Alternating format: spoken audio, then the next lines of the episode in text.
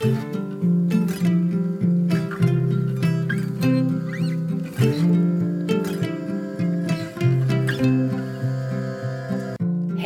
välkommen till For Health med Anna Sparre. Jag tänkte ge dig det jag just nu ser som de 12 viktigaste sakerna du kan fokusera på för bättre hälsa. Och jag tror faktiskt att det kan vara så att du missar några av dem i din vardag. Det blir både förklaringar och konkreta tips, givetvis. Och många av dem är enkla att införa i ditt liv. Missa inte att du som lyssnar får hela 20% rabatt på nyttoteket.se. Använd koden SPARRE20. Hos Nyttoteket kan du bland annat köpa benbuljong i form av Real Broth, kollagen, MCT-olja och andra nyttigheter. Av högsta kvalitet och helt utan onödiga tillsatser. Och på naturshoppen.se får du rabatt om du använder koden SPARRE. Hos Naturshoppen kan du bland annat köpa de bästa formerna av magnesium, mineraldroppar, torskleverolja, kapslar med lever från gräsbetesdjur och adrenal cocktail. Jag finns på facebook.com/forhealth.se och på Instagram som asparre. På forhealth.se/böcker hittar du mina e-böcker. På For Health kan du även gå min distanskurs om du vill få grunderna kring kost, hälsa och viktnormalisering. Och så kan du boka mig som föreläsare, både online och på plats. Jag är så tacksam om du vill hjälpa mig att hålla podcasten levande genom att dela med dig av avsnittet i en Facebookgrupp, på Instagram och till vänner. Och gå in och lämna en recension av podcasten i iTunes. Och så hjälper det oerhört mycket om du trycker på gilla när mina inlägg fladdrar förbi i sociala medier.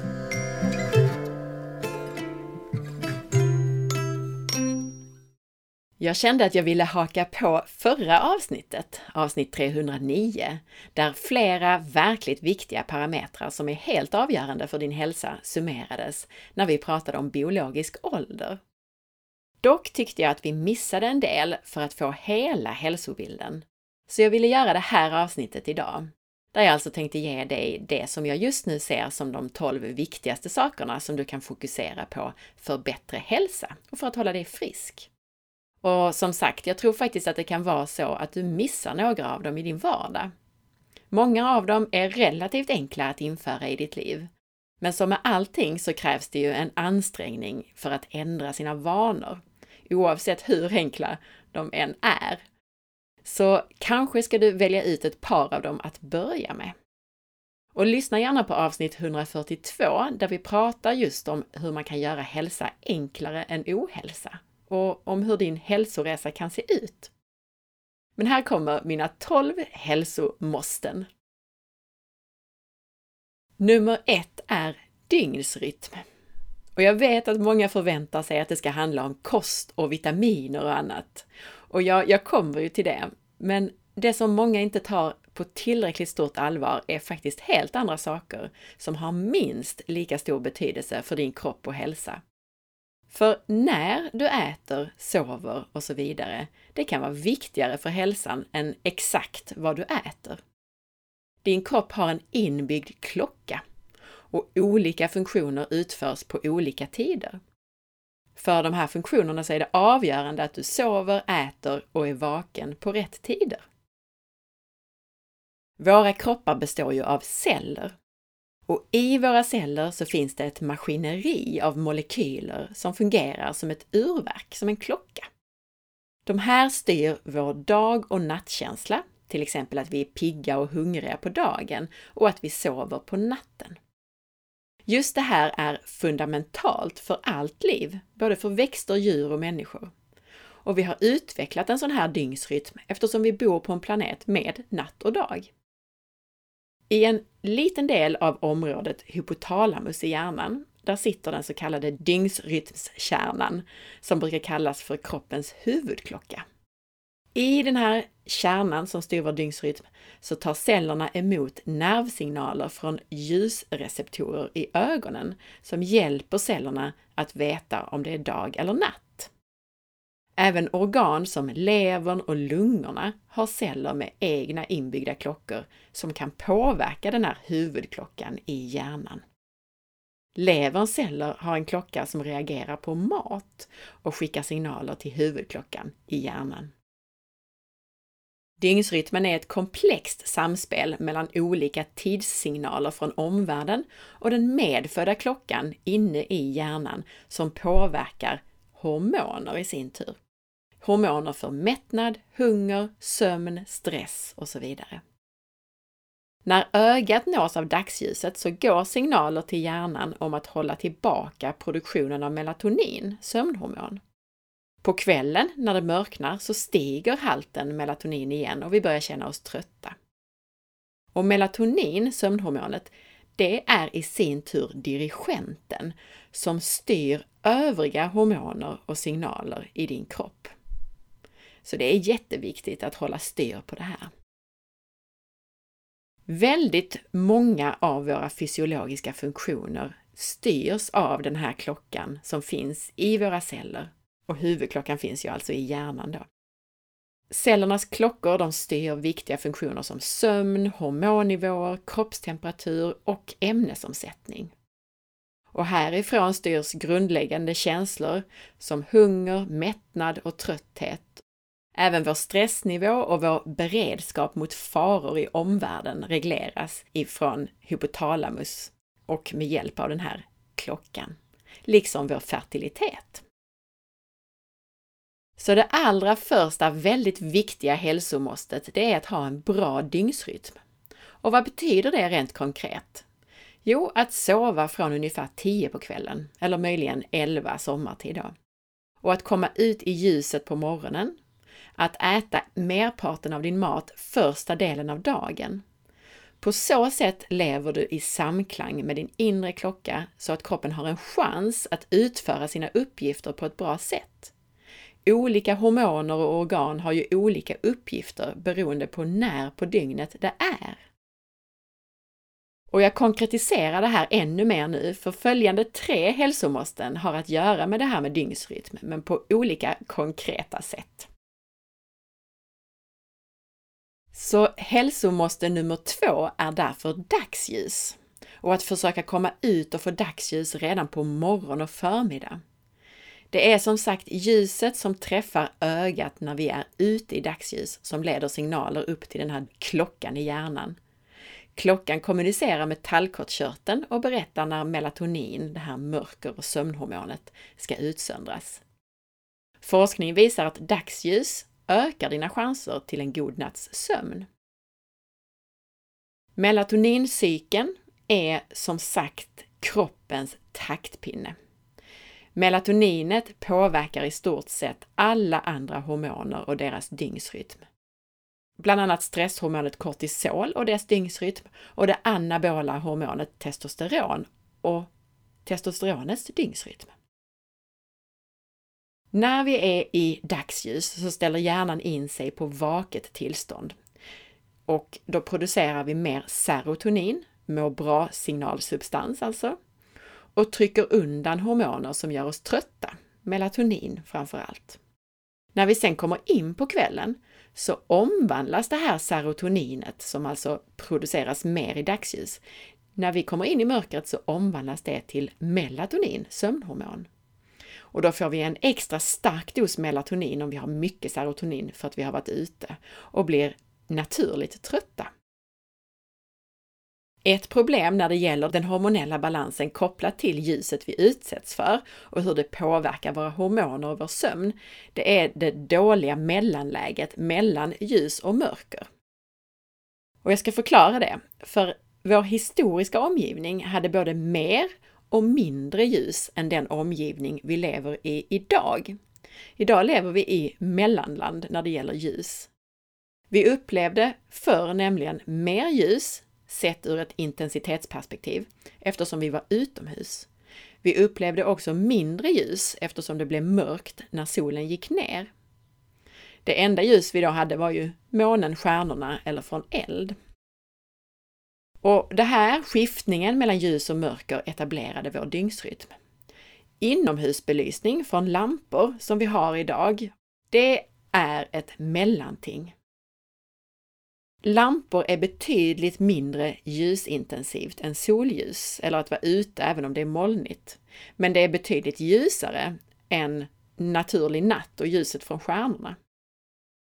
Problemet med inomhusbelysning är att det är jämförbart med andra kroniska stressorer i vår omgivning. Det är alltså en liten konstant gnagande stress som varken är akut och intensiv stress, vilket vi är gjorda för, och inte heller total avslappning, vilket vi också är gjorda för. Och stresshormon kortisol är extremt känsligt för långvarig exponering av det här inomhusljuset. Det är alltså viktigt att vi ökar ljusexponeringen på dagen genom att vara utomhus, men minskar den på kvällarna efter att solen har gått ner. Och det här för att balansera våra hormoner på ett naturligt sätt. Och glöm nu inte att den värsta låtsasljusexponeringen, det är det här blåa ljuset som kommer från dator, tv, iPad, telefon. Så stäng av dem absolut senast 1 timme innan du går och lägger dig. Dagsljus är dessutom viktigt för hjärthälsan, för ett normalt blodtryck, för ditt humör och mycket annat. Tycker du att det är svårt att hinna få dagsljus redan på morgonen? Fundera över om du kan dricka ditt te och borsta tänderna i ett vidöppet fönster på balkongen eller i trädgården. Kan du ta förmiddagspausen på jobbet utomhus eller ta med dig lite jobb ut en stund? Det går att lösa. Och det här är alltså lika viktigt som att äta bra mat. Lyssna gärna på avsnitt 98 för mer om det här ämnet. Det avsnittet heter Solljus mer än bara D-vitamin. Avsnitt 98. Nummer 3. Fasta på kvällen. Det här med att fasta på kvällen pratade vi ju mer om i förra avsnittet, 309, som handlade om biologisk ålder. Fasta på kvällen är alltså ett sätt att hålla dig yngre på. Många känner till att det kan vara hälsosamt att minska sitt så kallade ätfönster, alltså den tiden under ett dygn som man äter på, så att man äter under färre antal timmar. Och att då istället ha längre fasta över natten. Man har alltså färre timmar under ett dygn när man äter jämfört med när man inte äter. Men det många inte tänker på här, det är att tajmingen för den här fastan är av största vikt. Det är inte hälsosamt att äta fram till 9 på kvällen för att sen fasta till lunchtid dagen efter. Det vi behöver, det är att sluta äta i tid och absolut minst 3 timmar innan vi går och lägger oss. Det bästa är om vi kan sluta äta senast klockan 6, alltså klockan 18 på kvällen. Och de flesta mår bäst av att äta sina stora måltider under den första delen av dagen. Vikten av att inte äta på kvällen har att göra med vår inre klocka och vilka funktioner som utförs när av kroppen. Våra organ och hormoner har en dygnsrytm. För att levern ska hinna göra det den ska på natten kan den inte vara upptagen med att ta hand om det som kommer från maten. För att cellerna ska kunna bygga upp och reparera kan de inte vara upptagna med att ta hand om mat. För att lymfsystemet och glymfsystemet ska kunna städa upp så kan de inte vara upptagna med att transportera fetter från matsmältningssystemet. Matsmältningssystemet måste också få vila. På natten ska tarmarna städa upp. Man har sett att många sjukdomsframkallande mikrober i tarmen, så kallade patogener, de minskar drastiskt bara av att vi undviker att äta minst 3 timmar innan sänggåendet. Vi kan alltså bli friskare i tarmen bara av att se till att inte äta för sent på kvällen. Och tarmen är ju oftast involverat i hälsa och sjukdom. Att undvika att äta innan sänggåendet ger en djupare sömn med lägre vilopuls och bättre återhämtning. Så kommer vi då till sömnen som är mitt hälsomåste nummer 4. Och inte bara sömn i sig utan som jag sa, prioritera att komma i säng vid 10-tiden. Den viktigaste, mest återhämtande sömnen är de här timmarna runt midnatt, från ungefär 10 till 2. Då utsöndras mest melatonin, sömnhormon, förutsatt att du sover och är i mörker. Det här ger dig mest djupsömn och chans till bättre reparation, bättre återhämtning och att glymfsystemet, hjärnans reningsverk, får jobba som det ska. För det här glymfatiska systemet, det kräver den här djupsömnen som vi har som mest av om vi sover de här första timmarna mellan ungefär 10 och 2. Förutom att komma i säng i tid så bör du prioritera att ha ett mörkt sovrum med mörkläggningsgardiner och ha det så svalt du kan. Enligt forskning så är just temperaturförändringar viktiga för sömnen och dygnsrytmen. Och stäng av wifi, mobiltelefoner och annat. De elektromagnetiska fält som bildas av den här elektriciteten och framförallt av wifi, mobiltelefoner. Det här stör kroppen när den ska återhämta sig. Och är du nyfiken på det här ämnet så har vi en väldigt spännande intervju i avsnitt 232 om det som kallas för EMF. Jag ger dessutom fler sömntips i avsnitt 2, alltså ett av de allra första avsnitten som jag gjorde 2014. Hälsomåste nummer 5 är kontakt med marken, jordning. Forskningen på det som på engelska kallas för grounding eller earthing, det som vi på svenska kallar för jordning, den är tydlig. Kontakt med jorden är lika viktig och naturlig som att äta en kost som vi är gjorda för att äta. Vi är gjorda för att gå barfota och att sova på marken. Vad som händer i kroppen när vi avskärmar oss från den naturliga kontakten med jorden, med syntetiska sulor i våra skor, via golv och sängar och inkapslade i våra hus. Det här pratar vi ingående om i avsnitt 291. En jordad kropp, när vi har kontakt med marken på något sätt. En sån kropp kan ta hand om fria radikaler, inflammation och stress. Med jordning så kan vi förbättra saker som värk, utmattning, autoimmuna sjukdomar med mera. Jordning betyder att man kopplar någonting till jorden, vi sätter det i kontakt med marken. Och generellt så brukar man prata om att jorda elektronik, som elen i ditt hus, den är kopplad till jorden. Och anledningen att man jordar saker är för att det på ytan av jorden finns fria elektroner. Ett överflöd av elektroner som snabbt kan röra på sig och reducera elektrisk laddning. Så det gör man av säkerhetsskäl så inget ska gå fel. Och det funkar faktiskt så med oxidativ stress i kroppen, vilket vi beskriver mer i det här avsnittet 291. Har vi kontakt med jorden så tar vi hand om den oxidativa stressen. Den oxidativa stress som är anledningen till kronisk inflammation. För även din kropp är ju elektrisk. Våra hjärnor och vårt nervsystem skickar ju hela tiden elektriska signaler. När du står barfota på jorden så neutraliseras vår elektriska laddning genom att kroppen absorberar de här elektronerna, fria elektronerna från jordens yta och därmed får samma laddning som marken. Vi kan inte ha positiv laddning i ett jordat objekt. Och det här är anledningen till att vi jordar vårt kylskåp, dator och andra saker i hemmet. Och detta är också varför vi nu inser vikten av att jorda människor. För att förhindra elektriska störningar och inflammation i kroppen. Kort sagt så fungerar jordens yta som en enda stor antioxidant så länge du har direkt hudkontakt med den. Och det är ju ett lite svårt tips att säga att du bör sova utomhus på marken. Men gå barfota så ofta du kan och investera kanske i ett sånt här jordningslakan. Det verkar som att just under natten så kan det vara den viktigaste tiden att hålla sig jordad. Just för att det är så viktigt för återhämtning. Det finns bland annat forskning på personer som fick sova jordade på sådana här jordningslakan. Och de förbättrade sin hormonella dygnsrytm så att de fick mer melatonin, sömnhormon, på natten. Och de fick en bättre kortisolkurva så att de fick mindre stresshormon på kväll och natt. Men med den här naturliga toppen som man ska ha på dagen. Och även det här pratar vi mer om i 291. Och jag skrev ett inlägg här den 10 maj om jordning och att använda jordningsprodukter.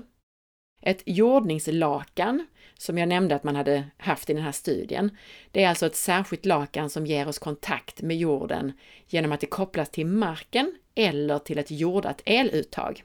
Och det är inte strömförande så att du får en stöt av det även om du kopplar det via eluttaget, utan det kopplar det till jorden och reducerar laddning. Och jordningsadaptern då man för in i eluttaget, den når bara den här centralen som genererar jordning till eluttaget, den leder inte ström. Men är man ändå orolig så finns det en särskild klämma som man kan koppla till elementet, och man kan också skaffa en sån här grounding rod som man trycker ner i jorden utanför fönstret. Den forskning som är gjord på jordning, den är i huvudsak utförd i alla fall genom att deltagarna i studierna sover jordade på ett jordningslakan som är kopplat till ett jordat eluttag. Och som jag skrev i det här inlägget, om du köper ett jordningslakan på Trend Rehab så får du 20% rabatt om du använder koden SPARRE. Ja, eller den koden ger dig 20% rabatt på allt på trendrehab.se. Där finns tyngdtecken, IR-madrasser och annat också. Men det är ett annat ämne. Och där finns också en sån här klämma att köpa nu som man sätter till ett element. Om man inte har jordade uttag, vilket de flesta i Sverige har. Eller om man av någon annan anledning inte vill koppla det här lakanet till ett eluttag. Mer om det här i inlägget på forhealth.se från den 10 maj. Eller sök på jordning i sökrutan där så hittar du det jag har skrivit om det. Både detta och tidigare inlägg. Och så lyssna som sagt på 291. Det är ett fantastiskt avsnitt om just det här med jordning. Hälsomåste nummer 6. Undvik stillasittande. Vi är gjorda för att vara i rörelse och att byta ställning ofta de gånger vi gör något mer stillsamt. För många av oss idag så är det bara antingen eller som gäller för fysisk aktivitet. Antingen springer vi maraton och tävlar triathlon och avverkar minst 10 mil i veckan. Eller så kör vi bil till jobbet, sitter på en stol på kontoret, kör hem och sätter oss i tv-soffan. Men det viktiga är inte punktinsatserna, att hårdträna några gånger i veckan, utan det viktiga är att röra sig i vardagen. Och jag tar upp problemet med just punktinsatser när det gäller träning i det här podcastavsnittet som jag har gjort om biomekanik, avsnitt 21, som bland annat handlar om bindväv och biomekanik. Och många studier visar att det är just undvikandet av stillasittande som är viktigt för hälsan. Hur och vad du tränar är inte riktigt lika viktigt. Det du behöver är att röra dig i vardagen och inte bli stillasittande. Så tipset är att byta ställning ofta om du har ett kontorsarbete. Gärna stå och jobba emellanåt och att hitta stunder för rörelse. Kanske att du ska ta ett walk and talk-möte. Och så tycker jag också att du ska lyssna på avsnitt 213 med Leila Söderholm som handlar om det farliga stillasittandet och hur du smygtränar istället. Där får du många bra tips kring detta. Så kommer vi till nummer 7 som är det mentala. Och ja, jag vet att du längtar antagligen efter kosttips vid det här laget och de kommer. Men det mentala är så viktigt. Och det tar oss ofta längst tid att förstå det här, vikten av det och att göra något åt det. Och att förstå betydelsen för vår fysiska hälsa. Mitt tips är att ha verktyg för att ta hand om känslorna. Alla de lager som lägger sig ovanpå din grundharmoni. För i botten så har du faktiskt ett harmoniskt tillstånd, hur lite det än kan kännas så ibland. Alla de där tankarna och känslorna som surrar runt, det är lager som ligger ovanpå din grundharmoni. Som jag säger i avsnitt 84, du är född lycklig. Hur gör man då? Jo, men börja med att skaffa verktyg för avslappning. Vad fungerar för dig? För många är det kopplingen till naturen som är viktig. Att bada i havet, påta i trädgården eller gå ut i skogen. I nästa steg så skulle jag rekommendera att börja experimentera med mindfulness och meditation. Sök på meditera på forhealth.se i sökrutan så tipsar jag om olika bra grundläggande guidade meditationer. Men du kan börja så enkelt som att ta 2 minuter morgon, middag och kväll när du bara andas djupa andetag genom näsan och försöka känna in vad som känns i kroppen. Känn efter, känn andningen, men kan du så känn också om du känner värme, pirr, tryck. Försök att definiera de här förnimmelserna i kroppen. Jag har också skrivit ett populärt inlägg på forhealth.se på temat att processa oro och jobbiga känslor. Kort sagt så handlar det om att våga låta känslorna vara där och sen passera. För precis som med positiva känslor, som vi ju helst skulle vilja hålla kvar för evigt, så försvinner även de obehagliga känslorna efter ett tag. Ofta ungefär efter 90 sekunder om vi vågar låta dem vara där. Och det är ju bara känslor. De är inte farliga i sig, utan de bara upplevs som obehagliga för att de skapar en fysisk reaktion i kroppen. Och som sagt, de försvinner när vi vågat låta dem processas. Ju mer vi försöker trycka undan känslor, desto mer energi ger vi dem. Man kan också se på det som att de stannar kvar i kroppen istället för att få komma ut. Vi behöver alltså tillåta oss att vara i känslan. Men att vara i en känsla, det är inte samma sak som att fastna i tanken som genererar känslan. Det vi behöver göra är att komma bort från huvudet och tanken och ner i kroppen och känslan. Försök att beskriva känslan för dig själv. Hur känns den i kroppen? Var känns det? Sitter det i bröstet eller i magen? Hur känns det? Känns det som ett pirr, bubbel, gnag? Känns det hårt, mjukt, trångt, tomt? Är det stilla eller rör det på sig? Har känslan en temperatur? Är den varm eller kall? Har den till och med en färg? Första gångerna du möter dina känslor så här så kan det kännas svårt att beskriva dem i detalj. Men börja åtminstone med att försöka känna var känslan känns i kroppen. Ofta kan man känna att känslan ändrar sig, flyttar sig eller försvinner efter ett tag. Kanske känner du till och med att den bubblar upp som gråt. Tillåt dig då att gråta. Det är ett utmärkt sätt att processa känslor på. Väldigt effektivt och skönt. Men oavsett om vi gråter eller inte så hjälper varandet i känslan och förnimmelserna av den för att processa känslan. Det handlar alltså inte om att sätta en definition på känslan som ilska, oro eller rädsla, utan det handlar om de fysiska förnimmelser som ligger under det här. Tryck, värme, muskelspänning och så vidare. Kan du vara nyfiken på det här? Det viktiga är att komma ihåg att det inte hjälper att vare sig försöka undvika känslan, eftersom det blir som att försöka låta bli att tänka på en blå elefant, typ. Eller att fastna i huvudet och tanken. Att fastna i själva tanken, det blir ett ältande. Och att älta en tanke gör att vi inte processar själva känslan. Däremot så kan vi applicera det här tankeältandet för att uppleva mer positiva känslor i vårt liv. Det här med att fundera över saker vi är tacksamma och glada över varje dag, det är ett sätt att älta positiva tankar så att vi fastnar i positiva känslor. Ha till exempel gärna för vana att tänka eller skriva ner minst 3 saker varje dag som du är glad eller tacksam över, eller som är bra med dig själv eller livet som sådant. Det här är ett utmärkt sätt att älta positiva tankar på så att vi upplever mer positiva känslor.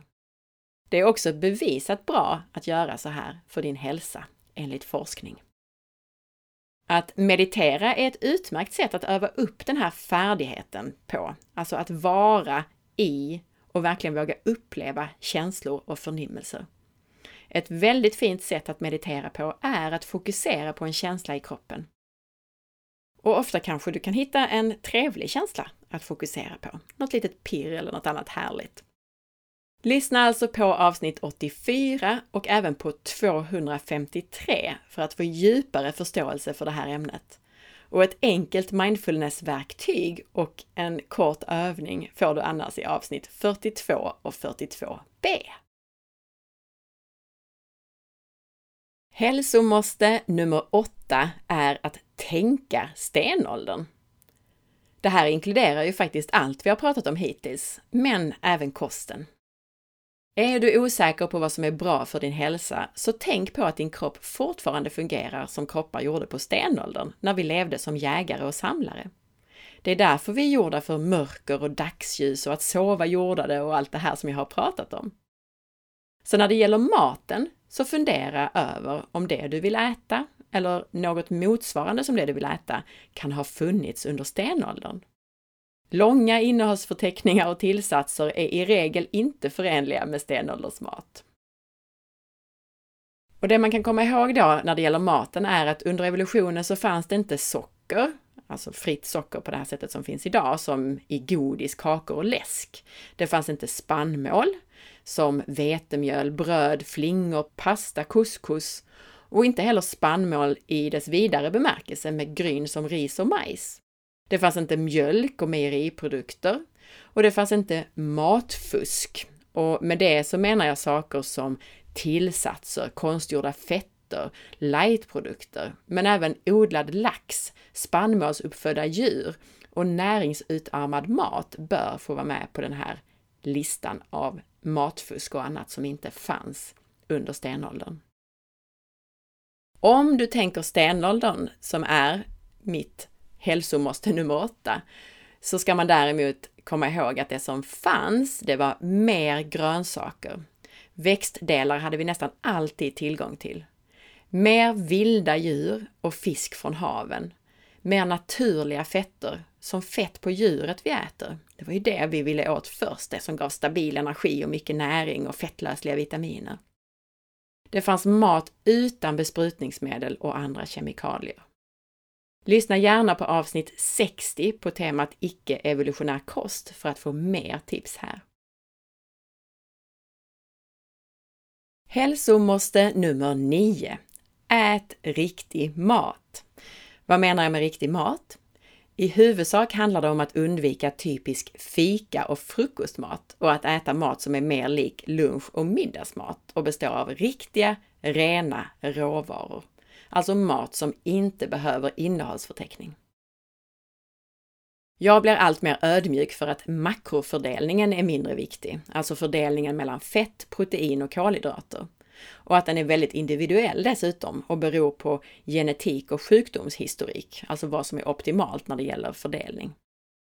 Men att äta riktig mat, rena råvaror som inte är bearbetade, det är viktigt för alla. Ur ett paleoperspektiv och enligt den forskning som finns så är det grönsaker i stor mängd som bidrar till hälsa. Växtdelar var det som fanns i överflöd en stor del av året under evolutionen. Och jag skulle rekommendera att kombinera det här med bra fetter och högkvalitativa animalier i måttliga mängder. Gärna inälvsmat, vilket jag pratar mer om i avsnitt 158. Men kvalitet verkar alltså vara viktigare än exakt fördelning. Rena råvaror av god kvalitet. Grönsaker ska vara obesprutade och helst närodlade. Fetter ekologiska och animalier ska komma från djur som fått leva och äta på ett sätt som är naturligt för dem. Det här innebär att man fokuserar på vilt, gräsbetesdjur, vildfångad fisk och så vidare när det gäller animalierna. Den industriellt framställda maten har vi ju inte hunnit anpassa oss till. Tillsatser, hårt processad mat, extraherat socker, finmalt mjöl och annat fungerar väldigt dåligt i våra stenålderskroppar. Så ät riktig mat och undvik processat. Nummer 10. Ät näringstät mat. För att få all näring du behöver så måste det som ger dig energi också ge näring i form av vitaminer, mineraler, fetter, proteiner, lösliga fibrer från grönsaker, antioxidanter. Energi som kommer utan näring ger dig näringsbrist. Och inte enbart för att du äter för lite näring. Det fungerar nämligen så att dina celler ska ta hand om energin som du äter och göra om den till användbar cellenergi, ATP. Och när cellerna gör det så förbrukar de näring såsom B-vitaminer och mineraler. Så vare sig du tillför eller inte så måste kroppen använda det för att omvandla energin till energi som kroppen kan använda sen. Kroppen använder B-vitaminer, magnesium och andra mineraler för att förbränna energi. Så om din energi kommer från mjöl och socker så får du näringsbrist snabbt. Så tänk näring. Äter du energi behöver den komma med näring. Och de två sista tipsen konkretiserar det här ännu mer. Nämligen hälsomåste nummer 11. Undvik färgskalan vitt till gulbrunt när det gäller mat. Har du tänkt på att socker, mjöl, bröd, pommes, panerat och friterat och bränd mat alla ligger på den här färgskalan? Så undvik hela skalan vitt till brunt. Och självklart finns det undantag. Blomkål är vitt och nyttigt. Men glöm inte äta den nyttiga gröna plasten på din blomkål. Hälsomåste nummer 12. Ät mer färg, inte minst mörkgrönt och lila. Mörkgröna grönsaker är rika på näring som folat och klorofyll. Och dessutom så har de en massa andra nyttiga färgämnen, polyfenoler, under den här gröna färgen. Därför att klorofyllen döljer de andra färgerna, de andra nyttiga färgämnena i de här växterna.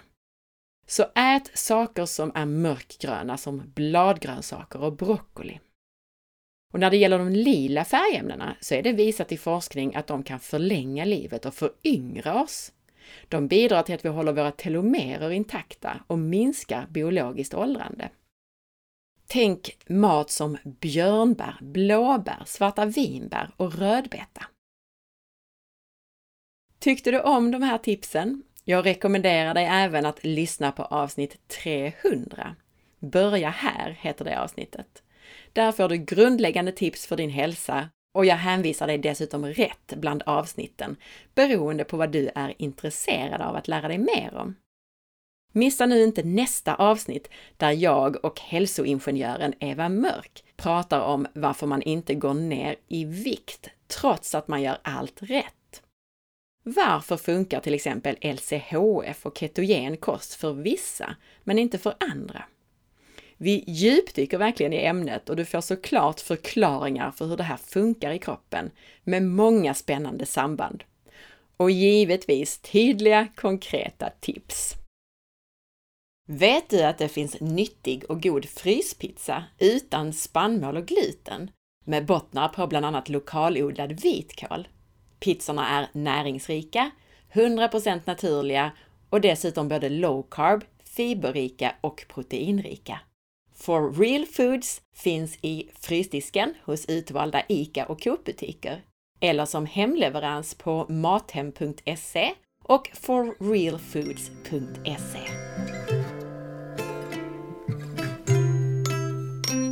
Tack för att du lyssnade. Jag hoppas att du gillade avsnittet. Dela med dig av det så att fler får ta del av den här spännande informationen om hur kroppen fungerar. Veckans recension i iTunes är från Självförsörjning som skriver: Annas poddar utbildar mig varje dag. Jag har följt Annas blogg länge men har aldrig lyssnat på poddar.